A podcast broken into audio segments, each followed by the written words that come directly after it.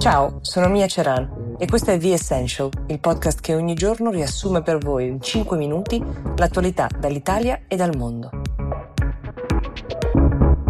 Ieri vi abbiamo raccontato di quello che per la Corea del Nord potrebbe essere il primo caso, almeno il primo caso sospetto di coronavirus, di cui un'agenzia di stampa del regime di Pyongyang ha fatto sapere qualcosa. Riguarderebbe un uomo che era fuggito in Corea del Sud anni prima per poi scappare e tornare indietro la scorsa settimana perché ricercato per un crimine di natura sessuale. L'uomo avrebbe attraversato il confine attraverso delle fognature per poi risalire a nuoto lungo un fiume. Ma il mistero si infittisce perché la Corea del Sud nega che l'uomo fosse stato diagnosticato il Covid. Ricordiamo che la Corea del Sud ha messo in atto un sistema di tracciamento molto efficiente, mentre la Corea del Nord l'incredulità della comunità scientifica internazionale nega di aver avuto casi fino ad ora, benché abbia chiuso le frontiere a gennaio con la Cina, il paese con il quale ha i più importanti rapporti commerciali eh, l'economia del paese di Kim Jong-un eh, ne sta risentendo pesantemente, quindi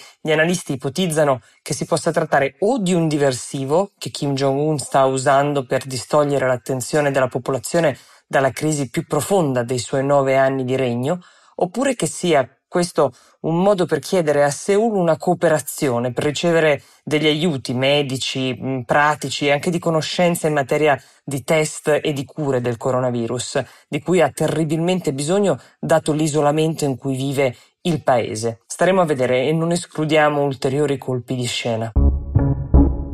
Nel frattempo in Europa si cerca un compromesso tra la lotta al virus e la lotta al cambiamento climatico che sta passando un po' in secondo piano durante l'emergenza sanitaria e soprattutto durante l'emergenza economica. Pensate che il ministro dell'ecologia francese, Barbara Pompili, che aveva definito il riscaldamento um, e i condizionatori da esterni, i cosiddetti funghi, delle aberrazioni ecologiche e ne aveva bandito l'uso, è dovuta invece tornare sui suoi passi per le proteste dei ristoratori colpiti dalla crisi che hanno protestato di fronte al prospetto di poter perdere dei clienti per la mancanza di questo servizio che per molti è importante.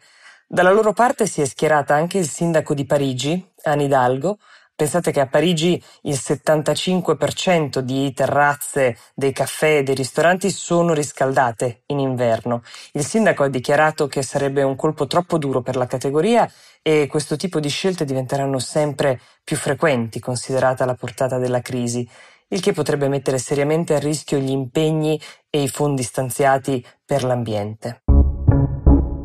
E dagli Stati Uniti, qualora ci fossero ancora dei dubbi su quale sia la sensibilità del presidente in carica sul tema del clima, giunge la conferma che Trump, qualora fosse rieletto, uscirà dall'accordo di Parigi sottoscritto nel 2015 da 186 paesi che si erano impegnati a ridurre le emissioni di gas serra a partire dal 2020. Da quando l'accordo è stato firmato cinque anni fa abbiamo visto roghi di proporzioni senza precedenti devastare la California ma anche l'Australia, temperature crescenti nel mondo intero ma anche la zona limitrofa al circolo polare artico toccare i 38 gradi. Non c'è dubbio però che la crisi economica verrà usata anche da Trump per giustificare scelte di minore impegno sul fronte dell'ambiente che sarà invece uno dei temi chiave della campagna dello sfidante democratico Biden e chissà con quale riscontro da parte degli elettori. The Essential vi dà appuntamento a domani. Buona giornata.